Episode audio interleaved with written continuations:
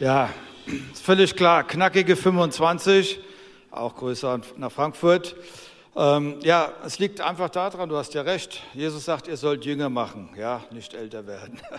Okay, gut. Ähm, ich freue mich über diesen Tag und ich glaube, wir haben eine ganz, ganz wichtige Botschaft. Wir sind hier in einer Serie drin, da geht es um Gottvertrauen. Und lass mich gleich vorweg sagen, Gottvertrauen kann deinen Glauben bauen Gottvertrauen kann Berge versetzen. Gottvertrauen kann Wunder hervorbringen. Wenn du Gott vertraust, kann es dir innere Sicherheit geben in unsicheren Zeiten. Ja? Äh, Gottvertrauen hilft dir von deiner Zitterfrequenz, Nervenzitterfrequenz runterzukommen. Äh, Gottvertrauen ähm, lässt dich, wie David es in einem Psalm ausdrückt, im Angesicht deiner Feinde deinen Tisch decken und der Herr schenkt dir voll ein und die Feinde sind immer noch da, aber du bleibst einfach in Ruhe. Gottvertrauen bringt ein Wunderleben hervor. Ich sage es mal, seit 25 Jahren feiern wir Heilungsgottesdienste. Das basiert auf Gottvertrauen. Dieses Gebäude wurde auch im Gottvertrauen gebaut. Ja? Nämlich, dass wir nicht bankrott gehen, sondern dass wir es bauen. Ja? Und die Campusse, die wir gestartet haben, das basiert auf Gottvertrauen. Und ich glaube, dass das Gottvertrauen noch eine Sache macht, und das ist der Titel meiner Predigt. Es kann ein Trauma verwandeln in einen Triumph. Ein Trauma in einen Triumph. Aber so viele Menschen haben natürlich mit Misstrauen zu tun. Misstrauen bedeutet, ich bin mir unsicher, also vertraue ich nicht. Ich habe Angst, also vertraue ich nicht. Ich bin missbraucht worden oder schlecht behandelt worden. Ich habe Schwierigkeiten zu vertrauen. Und äh, es ist die Grundangst, hintergangen zu sein und man igelt sich ein. Und ich finde, der Igel ist das schöne Bild. Ja, es ist am Ende, ich bin alleine und lasse niemanden mehr an mich ran und dann habe ich so ein, so ein, so ein Bewusstsein, keiner mag mich. Äh, und merke nicht, dass da Stacheln ausgefahren sind. Es gibt einen ganz, ganz wichtigen Satz und der lautet, Vertrauen ist der Anfang von allem. Also wenn ich möchte, dass Vertrauen entsteht, Vertrauen ist der erste Schritt. Vertrauen ist der Anfang von allem. Nun muss ich euch aber sagen, dass das ein Slogan der Deutschen Bank in den 90er Jahren war. Okay? Das bringt uns noch zu anderen Erkenntnissen, weil da hatten einige Leute Vertrauen äh, reingesetzt und haben eine andere Erfahrung gemacht. Ja?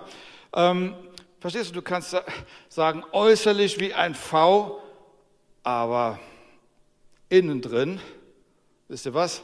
Eine Sau, ja? Oder äußerlich sieht ein Lämpchen, aber innen ein reißender Wolf.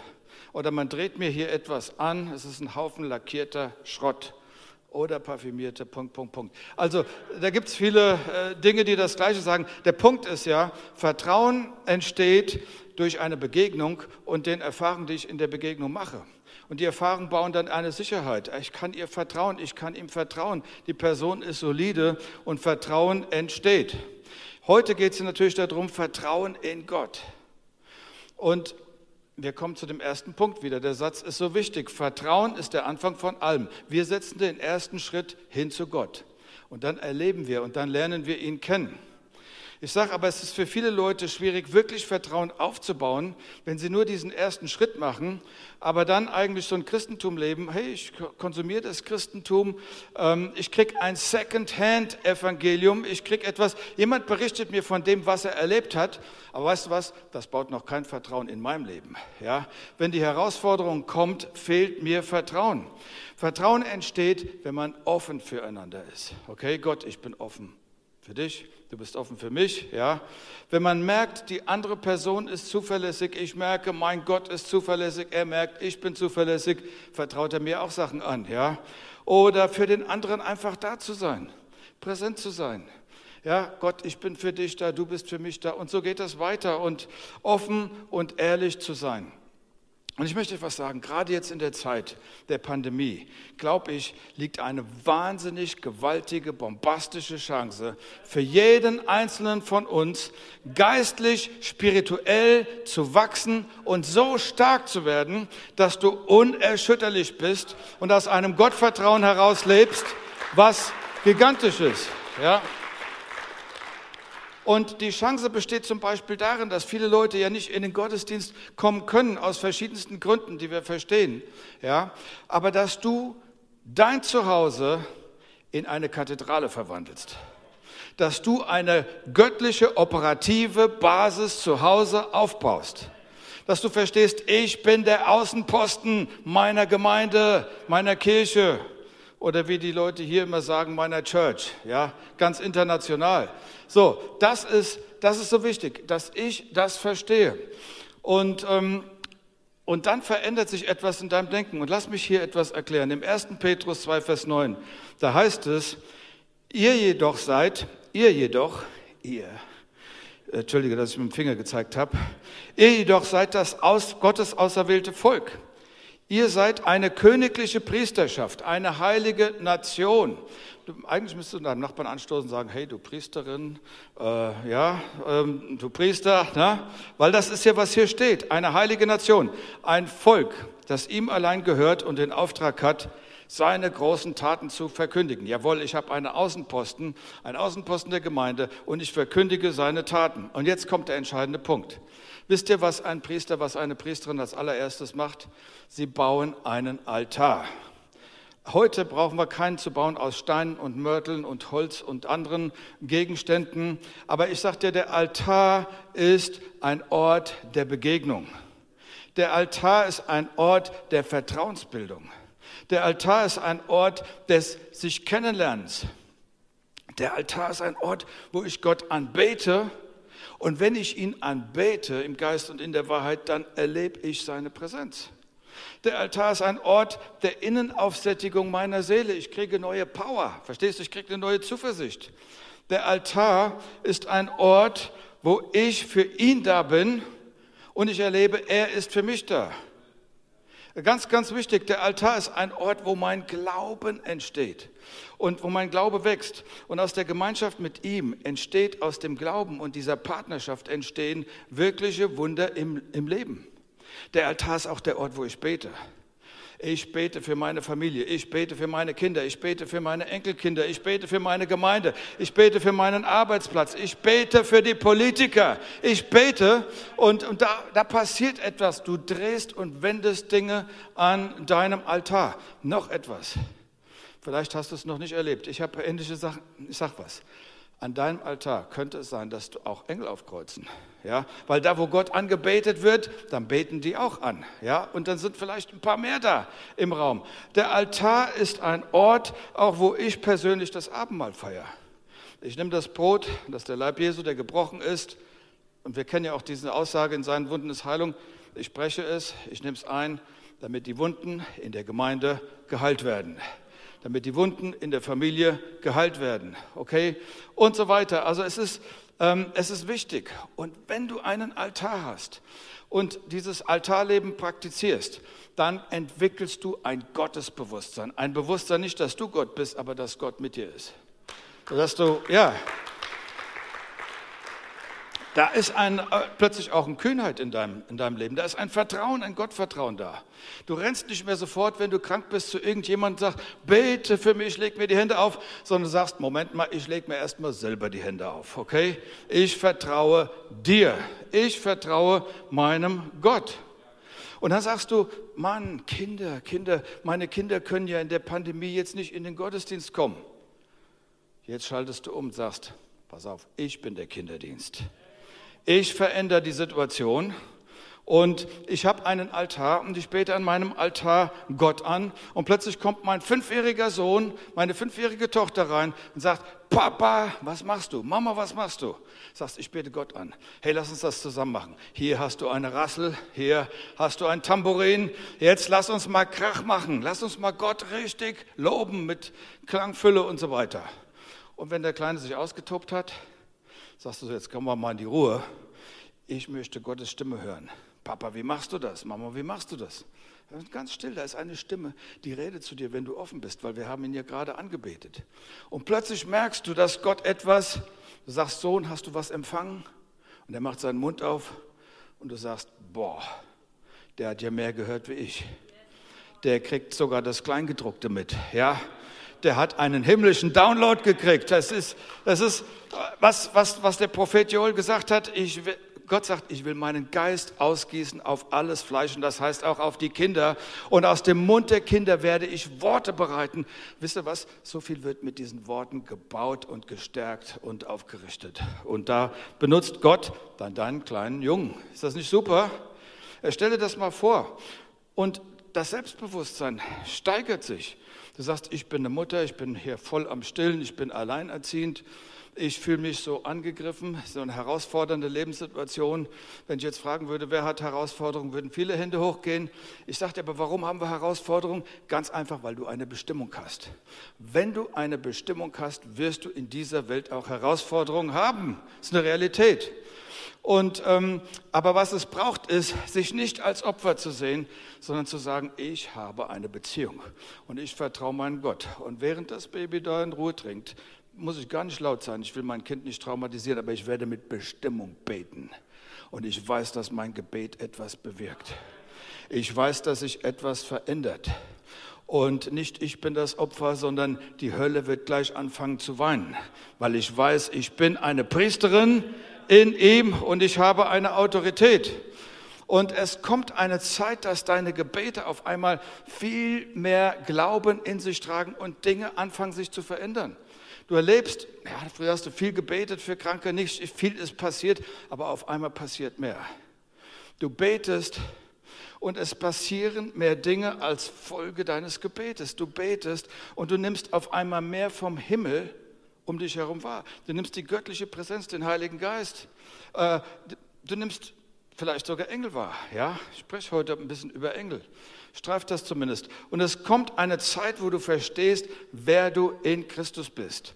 Dass nämlich Christus in dir stärker ist wie so vieles, was dich umgibt. Und ähm, wie gesagt, Gottvertrauen ist unabhängig von den Situationen, in denen wir drin sind. Und ich möchte mit euch in einen Psalm reinschauen, ein paar Verse rausholen, ein paar Nuggets rausholen und die mal präsentieren. Und wir schauen uns den gleich an. Aber lass mich eins sagen, als dieser Psalm geschrieben wurde, das war ungefähr im Jahre 701 vor Christus, eine herausfordernde Situation, nämlich dass der assyrische König, das war damals ein wildes, wilderes Volk, ja, die wollten Jerusalem einnehmen. Und sie wollten die Leute in Jerusalem verzichten. Das ist, äh, na, killen, eliminieren, exekutieren und so weiter. Ja. Und, und da hinein, wenn wir jetzt diesen Vers lesen, leuchtet er auf, weil wir einen anderen Kontext haben. Das ist nicht unser Kontext so heavy, wie wir es jetzt haben. Es ist heftiger. Ja? Und da heißt es, Gott ist für uns Zuflucht und Schutz. In Zeiten der Not schenkt er uns Hilfe mehr als genug. Dieser Psalm ist die Basis gewesen für Martin Luthers Lied, unser, wie heißt das? Eine feste Burg ist unser Gott ja, weil das Wort Burg äh, kommt da drin auch noch vor, ja. Also dieser Vers, Gott ist Zuflucht und Schutz in Zeiten der Not und er schenkt, schenkt uns mehr Hilfe als genug, bekräftigt Gottes Stabilität. Und die Umsetzung von Gottes Stabilität ist im nächsten Vers. Darum fürchten wir uns nicht, auch wenn die Erde bebt und wankt. Und in einer anderen Übersetzung, die ich nachgeschlagen habe, heißt es, auch wenn die Erde umgekehrt wird. Also die Anwendung der Stabilität, die in Gott ist, in einer instabilen, fragilen Zeit. Und jetzt gehen wir mal in die Story rein, was bei den Assyrern da war. Das war, wie gesagt, ein Volk, das waren 185.000 durchtrainierte Kampfmaschinen die, die, die brutal sein konnten und auch trainiert waren, brutal zu sein. Sie hatten damals die besten Waffen. Sie waren das meistgefürchtetste Volk und sie konnten mit diesen Waffen, Waffen brillant umgehen. Und jetzt hatten sie noch etwas drauf. Sie konnten nämlich ähm, psychologische Kriegsführung betreiben. Sie sind hingegangen an, in die Städte und haben verkündigt, Folgendes machen wir, bevor wir die Stadt einnehmen. Nur, dass ihr mal Bescheid wisst. Schon mal schön einängstigen. Und dann der zweite Schritt ist, wir sagen euch, was wir mit euch machen. Und was wir mit euch machen werden, ihr Lieben in Jerusalem, wir werden euch fehlen. Du kriegst einen Pfahl hinten rein, der wird durchgeschoben und bis du nicht mehr lebst. Punkt eins. Zweitens, wir werden dich bei lebendigem Leib häuten. Drittens, die, ähm, einige Historiker glauben, dass die Kreuzigungsmethode von den Römern von diesen Assyrern übernommen wurde und dass die Römer das Ganze noch mal ein bisschen verfeinert haben, ein bisschen mehr professioneller gemacht haben. Und weißt du, und dann, und dann sagen sie, hey, und was wir, ich sag's euch nicht, was sie ihren Kindern antun wollten und den Frauen. Weil wenn ich dir es sage, kriegst du es nicht mehr aus dem Kopf heute den ganzen Tag. Ja? Und, und das ist die Situation. Und wenn du so etwas hörst als folgt, dann schnürst dir doch die Kehle zu, dann schlägt dein Herz bis zum Hals. Oder es rutscht bis in die Hose. Es rutscht durch die Hose. Es zieht dir stündlich den Teppich unter den Füßen weg. Und du hast einfach das Gefühl, du rennst dauerhaft nur noch mit deinem Puls um die Wette und hast Angst. Und, ähm, und da hinein kommt dieser Satz, Gott ist uns Zuflucht und Schutz. In Zeiten der Not schenkt er uns Hilfe. Das waren die Worte damals hineingesprochen in die Situation. Es sind die gleichen Worte 2700 Jahre später, die zu dir und zu mir sprechen. Gott ist ein Schutz in diesen Zeiten. Weißt du was? Gott hat nie gesagt, ich weiß nicht, ich bin so überrascht von der Situation. Hätte ich nie gedacht. Ich bin so durcheinander. Ich bin so verunsichert. Kann mir jemand helfen? Nein, hier heißt es, Gott ist Zuflucht, Gott ist Schutz. Luther sagt, Gott ist eine Burg, er ist mehr Hilfe, mehr als genug. Und ich kann ihm vertrauen. Und wenn ich ihm vertraue, mache ich ihn zu meiner Burg, dann habe ich meinen Altar, dann habe ich meine Beziehung. Und weißt du, und wenn dieser Druck da ist, dann heul ich mich wegen mir aus. Ich lasse die Tränen raus. Aber dann schaue ich auf ihn und sage, du bist alle Tage bei mir gewesen und du wirst alle Tage da sein bis zu meinem letzten Atemzug und ich vertraue dir, ich vertraue dir. Du bist eine Hilfe in Zeiten der Not, mehr als ich es in der Vergangenheit erwartet hatte, mehr als, als ich es gesehen habe, mehr als ich es mir vorstellen konnte. Und du warst da. Ich bin total beeindruckt. Ja? Er ist Zuflucht und Schutz und Hilfe heute. Aber lass mich das mal kon konkretisieren. Wir haben hier die Geschichte, ähm, eine bedrohliche Geschichte, aber lass mich das mal auf unsere Zeit übertragen, wo wir drin sind. Jetzt leben wir in dieser sogenannten Corona-Zeit. Und du sagst, was bedeutet dieser Vers? Denn jetzt, wo ich vielleicht mit meinen Eltern eine Firma aufgebaut habe und wir sind nicht sicher, ob unser Firmengeschäft das überlebt, was bedeutet diese Aussage im Kontext von dem, ich weiß vielleicht gar nicht mehr, ob mein Job noch in ja, 2022 zum Beispiel noch da ist? Ja? Was bedeutet das im Kontext der Tatsache, dass wir als Familie in einer kleinen Wohnung eingefärcht sind und da ist so viel hochgekommen, da ist so viel Spannung in meine Ehe reingekommen. Ich weiß nicht, ob, ich, ob die Ehe noch länger hält.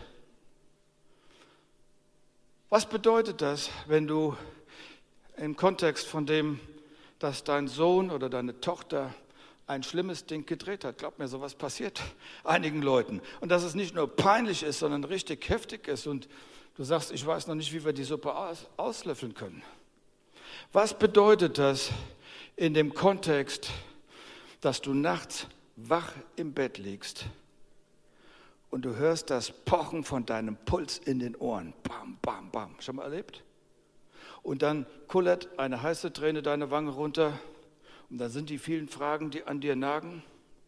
Und du fragst dich, was bedeutet dieser Vers in dem Kontext? Oder du sagst, eben habe ich mich noch so powervoll gefühlt mit meinem Glauben. Aber mein Glaube ist nach der zweiten Runde schon in die Knie gegangen. Was bedeuten diese Verse? Ich sagte, es bedeutet, ich vergegenwärtige mir, mein Gott ist mächtig und ich habe einen Altar und er hat mich nicht enttäuscht und er ist groß und er ist allmächtig und er ist allgegenwärtig und er ist eine immerwährende Hilfe in Zeiten der Not. Pass auf, Mose musste zum Pharao gehen und er sagte, Gott, was soll ich denn ihm erklären, wer mich gesandt hat? Und Gott sagt, sag ihm doch einfach, der ich bin, der ich bin, hat dich gesandt. Okay, sagt Mose, das musst du mir noch erklären. Und Gott hat es ihm erklärt. In den ganzen nächsten Jahren, in der Wüste und so weiter. Und er hat es ihm erklärt und hat gesagt, weißt du was, ich bin, was immer du brauchst, dass ich es für dich bin. Wenn die feurigen Schlangen da sind, bin ich das Antitoxin. Wenn es heiß über euch ist, ich bin die Wolkensäule. Wenn es kalt ist, dann bin ich die Feuersäule. Wenn du hungrig bist, wenn, wenn du zwei Millionen Mäuler stopfen musst, dann bin ich das vollvitaminierte Popcorn, was vom Himmel fällt und was ihr Manner nennt. Ja? Ich, wenn ihr das Meer vor euch ist, ich bin die Schleuse. Verstehst du? Ich, wenn du Mangel hast, ich bin dein Versorger. Wenn du verletzt bist, ich bin dein Tröster. Wenn du hoffnungslos bist, ich bin immer wieder der, der die Hoffnung in dir aufbaut. Wenn du dich schwach fühlst, in mir bist du stark, hat jemand gesagt, ja. Wenn du gesündigt hast, ich bin deine Gerechtigkeit. Ist das gut? Wenn du Schutz brauchst, ich bin Schirm und Schild und die feurigen Pfeile, die da fliegen, werden dich nicht treffen. Und wenn es noch finsterer in der Welt wird, ich bin das Licht. Und Licht knipst die Finsternis aus. Okay, da wo Licht ist, muss es verschwinden. Und wenn der Feind dich anklagt, bin ich dein Verteidiger. So, und das ist doch eine ganz gute Nachricht, ja. Gott ist alles, was wir brauchen, wenn wir durch herausfordernde Situationen gehen. Und ich sage dir mal, auf seinen Trost zu verzichten bedeutet auf Ressourcen zu verzichten. Auf ihn zu verzichten bedeutet auf Hoffnung zu verzichten, die ich brauche in einer hoffnungslosen Zeit. Auf ihn zu verzichten bedeutet auf Power zu verzichten, die ich dringend brauche. Ich brauche seine Kraft, weil meine Kraft ist begrenzt. Okay? Auf ihn zu verzichten bedeutet, mir fehlt dieser Schild. Mir fehlt dieses Schild, was die Pfeile abwehrt. So, und jetzt gehen wir zum nächsten Vers, den wir raussaugen aus dem Psalm, Vers 8. Da heißt es, der allmächtige Herr ist mit uns. Der Gott Jakobs ist für uns eine sichere Burg. Hier kommt Luther rein. Und dann, der Herr, eine andere Übersetzung sagt, der Herr der Herrscharen. Ich sage mal, der Herr der unsichtbaren Herrscharen, er ist mit uns. Der Herr der Herrscharen kümmert sich um dich. Er hat noch ganz andere Dinge, die wir gar nicht auf dem Schirm haben. Er ist gegenwärtig, immerwährend in der Not. Und ähm, weißt du was, ich kann noch so viel darüber reden. Du musst es selber erfahren. Du musst es erfahren. Wir müssen in Erfahrung reinkommen. Und, ähm, und das ist so wichtig. Und du erfährst es, wenn du einen Altar hast. Du erfährst die Gegenwart Gottes. Lass mich mal eins sagen. Ich habe danach geguckt, wer, wer hatte so einen Altar in der Bibel? Das waren die Menschen, die was bewegt haben mit Gott. Ja? Da, hast du, da hast du zum Beispiel einen Noah, er baute einen Altar. Du hast einen Mose, der baute einen Altar, aber der baute auch das Zelt der Begegnung. Es war ja auch ein Altar, in Form von Altar. Dann hast du Abraham, der baute einen Altar. Und er hat einen Familienangehörigen Lot, der baute keinen Altar, weil das habe ich nicht gefunden. Aber Abraham musste ihm helfen aus dem Schlamassel. Verstehst du in Sodom und Gomorra? Abraham hatte einen Altar. Wir reden vom Gott Abrahams, Isaaks und Jakobs. Also auch die hatten alle einen Altar. Und der Jakob war der Dritte und in der Reihenfolge. Und vielleicht erinnert ihr euch an die Geschichte oder ihr hört sie zum ersten Mal. Er war an einem Ort, wo er geschlafen ist, geschlafen hat. Und dann hat er einen Traum. Er sah die Engel den Himmel rauf und runter gehen. Er sagt: Boah, hier ist ein Portal, hier ist der Himmel geöffnet. Und er baut einen Altar. Und Jakobs Name lautet Betrüger, weil er hat seinen Bruder betrogen ums Erstgeburtsrecht. Und Gott redet zu ihm an diesem Altar und sagt, sie nennen dich Jakob, ich nenne dich Israel. Verstehst du, an deinem Altar kriegst du auch deine Berufung, kriegst du deine Bestimmung, kriegst du erklärt, warum du hier bist und wie die Reise weitergehen kann. Ja? Er ist Zuflucht und Schutz in Zeiten der Not. Ja? Lass mich eins sagen, je näher du Gott kommst, umso näher kommt er zu dir. Je mehr du dich ihm hingibst, umso mehr gibt er, dich, gibt er sich dir hin. Je mehr du ihn suchst, umso mehr sucht er dich auf. Äh, die Bibel sagt, naht euch zu Gott, so naht er sich zu euch. Ja? Und, und jetzt kommt der Part der Geschichte, den ich wirklich, wirklich herausfordernd finde, nämlich, jetzt überleg dir mal, du wärst in diesem in Jerusalem und du kriegst diese Nachrichten, psychologische Kriegsführung und dein Herz rutscht irgendwo hin und du brauchst eine Antwort. Und hier kommt Gottes Antwort und zwar exakt aus dem Psalm, Vers 11. Psalm 46, Vers 11. Und der Satz ist so einfach. Sei still und erkenne, dass ich Gott bin. Sei still und erkenne, dass ich Gott bin. Wie für alles, was wichtig für mich ist und unter Druck kommt, da soll ich still sein? Wenn ich still bin, kann mich doch keiner hören. Wenn ich still bin, kriegt doch keiner mit, was meine Not ist. Wenn ich still bin, da verändert sich nichts. Ja? Lass mich eins sagen, es gibt eine Schlacht, die nur Gott für uns schla schla schlagen kann. Ja, es gibt herausfordernde Situationen, denen sind wir nicht gewachsen. Und das heißt hier nicht, sei besorgt und erkenne, dass ich Gott bin. Äh, mach dir ins Hemd und erkenne, dass ich Gott bin. Flipp aus, ärgere dich über die Situation und dann erkenne, dass ich Gott bin. Nein. Das heißt, sei still, komm runter von deiner Zitterfrequenz, beruhige dich, richte dich aus auf mich, nimm einen tiefen Atemzug, erkenne, dass ich Gott bin. Denn du hast weder die Intelligenz jetzt, dieses Problem zu lösen, noch hast du die Kraft, deine Feinde zu überwinden, noch hast du das Geld und die Kohle aus, der, aus den Schulden rauszukommen. Du brauchst mich. Du brauchst mich.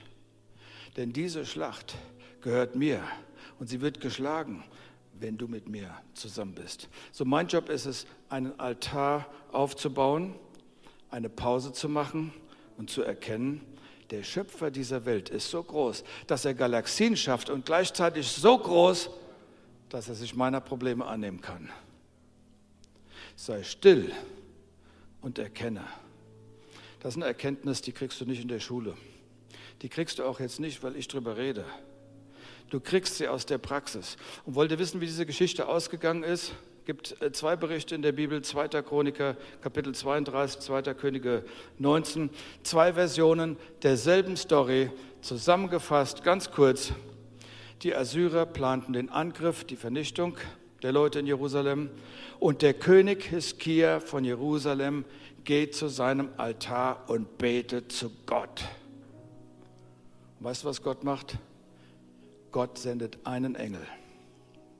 Und ein Engel überwindet 185.000 Kampfmaschinen. Die liegen alle zerstreut darum. Und als dieser, dieser König ist geflohen dann nochmal, einige sind, konnten fliehen, und als er nach Hause ging, in seinen Tempel, um seinen Gott anzubeten, und fertig war, rausging, haben seine Söhne ihn umgebracht. Der Punkt, worum es geht, was ich sagen möchte, ist, alles, was du brauchst, ist ein Altar. Alles, was du brauchst, ist ein Engel. Alles, was du brauchst, ist ein Wort aus dem Mund Gottes. Alles, was, was, was es braucht, ist ein Vers aus einem Psalm. Und weil da Strom und Leben drauf ist, kann es deine Situation verändern. Und alles, was es braucht, ist dieser Vers. Sei still und erkenne, dass ich Gott bin. Und das fängt an beim Pastor. Gott sagt, sei still und erkenne, dass ich Gott bin. Vater, sei still und erkenne, dass ich Gott bin. In all deinen Herausforderungen. Mutter, sei still und erkenne, dass ich Gott bin. Deine Firma ist bedroht. Sei still und erkenne, dass ich Gott bin. Du bist ein Arzt am Krankenbett. Du bist mit deinem Latein am Ende. Sei still und erkenne, dass ich Gott bin. Ich möchte es mal so ausdrücken. Sei still und erkenne, dass der Herr der Herrscharen hier ist. Sei still und erkenne, dass der Schöpfer, der Galaxien geschaffen hat, hier ist. Und er ist dir näher wie deine Gedanken. Amen. Amen. Amen.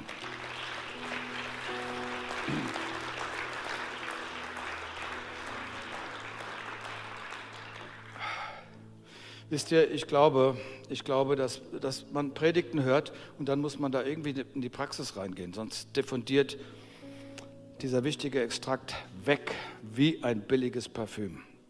Lass mich eins sagen, mein Vorschlag ist,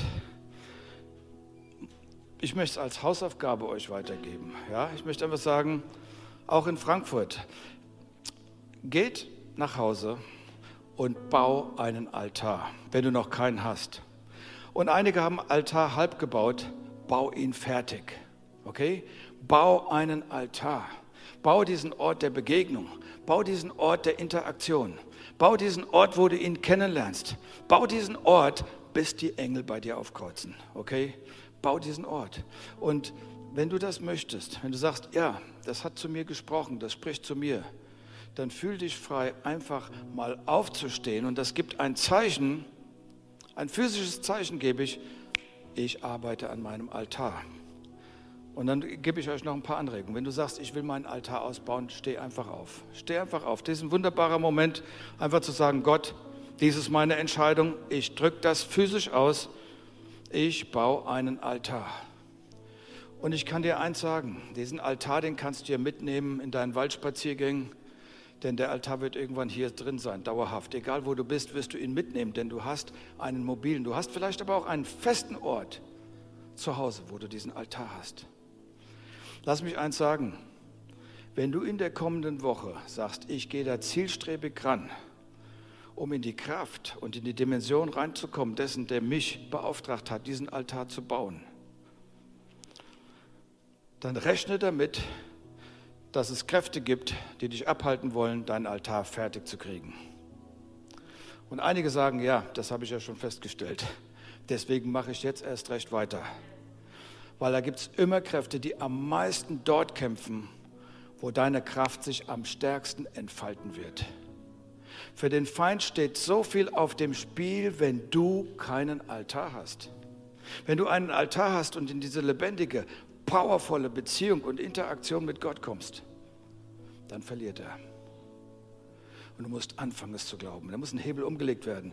Verstehst du? Einen spirituellen Cracker einzufahren am, am Sonntag, ja, irgendwie Second-Hand-Informationen gibt dir nicht die Power wie First-Hand an meinem persönlichen Altar. Und auf deinem Altar wird wie bei Elia das Feuer Gottes kommen. Das Feuer des Heiligen Geistes. Lass uns einmal mal die Augen schließen. Vater im Himmel, ich danke dir dass du derjenige bist, der in all diesen Altären, die aufgerichtet worden sind, in all diesen Begegnungsstätten, dass du ein Gott bist, der sich offenbart. Und Herr, heute treffen wir die Entscheidung. Wir wollen unseren Altar zu Ende bauen oder weiter ausbauen. Und wir wollen uns gegen dies, das richten, was das blockieren will. Und ich danke dir, Herr, dass du diesen Schritt segnen wirst. Und lass mich eins sagen, was ich im Geist sehe. Ich sehe im Geist die Dinge, die ich vorhin ausgesprochen habe. Ich sehe eine Mutter, eine alleinerziehende Person in eine neue Autorität reinkommen, in eine neue Sicherheit. Ich sehe, dass aus den privaten Wänden eine Kathedrale wird, ein Ort der Begegnung, ein Ort, wo Engel raus und reinkommen. Ich sehe einen Ort entstehen bei dir, wo der Himmel sich offenbart und wo du auf einmal die Stimme Gottes hörst. Ich sehe Orte in der Gemeinde, in den Häusern, wo ganze Familien auf einmal um den Altar herum Gott anbeten und sagen, Gott, ich liebe dich, ich bete dich an. Und ich sehe einen Gott, der das nicht unbeantwortet lässt, der spricht zu deinem Kind. Und er spricht zu dir. Und ich sehe noch etwas, ich sehe, wie dein geistliches Selbstbewusstsein wächst. Das ist nämlich, Gott ist mit mir. Ich nenne es Gottesbewusstsein, aber nicht, dass du Gott bist, sondern dass du das Bewusstsein hast, mein Gott ist mit mir. Mein Gott segnet mich. Mit meinem Gott kann ich durch die Stürme gehen. Mein Gott ist mit mir, wenn ich im Feuer bin, wie wir es gesungen haben oder es gesungen wurde, ja, im Feuerofen. Er ist dabei an dem Meer, wo es nicht mehr weitergeht und die Ägypter hinter mir sind. Er ist im Wasser. Mein Gott ist hier. Und die Kraft meines Gottes ist eine unüberwindbare Kraft. Und ergreife dieses Bewusstsein, ergreife das Wissen. Mit Gott bist du die Majorität. Nicht die Min meiner, sondern Major. Viel. Ja, Power.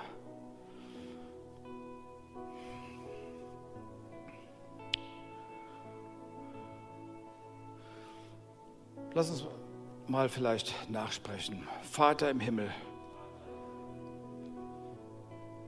ich möchte in der Beziehung zu dir wachsen. Und ich möchte das Amt eines Priesters, einer Priesterin wahrnehmen. Meine Autorität ausleben, die du mir gibst. Ich bin deine operative Basis in dieser Welt deine Licht- und Salzkraft wird sich durch mich entfalten in einer dunklen Welt, denn du bist bei mir.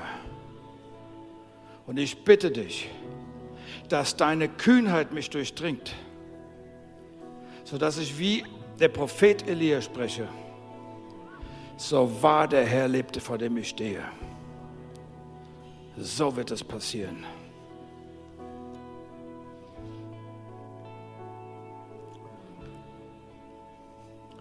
Vater, ich danke dir. Ich bitte dich, Heiliger Geist, um deinen Segen auf jeden Altar. Empfang einen Segen für das Bauen deines Altars. Empfang den Glauben, empfang die Kühnheit und empfang auch die Strategie, all die Kräfte auszuschalten.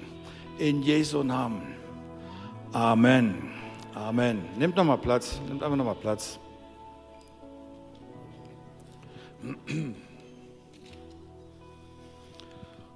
Ich sagte, das ist, es gibt so ein paar Power-Tools. Das ist ein Power-Tool, das ist das Power-Tool. Und da kann dir niemand was nehmen. Ich habe schon lang kapiert, ich kann nicht von der Kraft von anderen Leuten leben, von Glauben meiner Großmutter. Ich brauche meinen eigenen Glauben, meine eigene Vertrauensbeziehung. Alles andere trägt nicht. Es trägt nicht. Ich möchte jetzt ein Gebet sprechen für all diejenigen, die sagen, ja, Andreas, das überfordert mich ein bisschen, das Thema, weil ich habe ja noch nicht mal diese Vertrauensbeziehung begonnen. Ich habe verstanden den Satz aus deiner Predigt, der erste Schritt ist einfach das Vertrauen. Ich setze mein Vertrauen in Gott.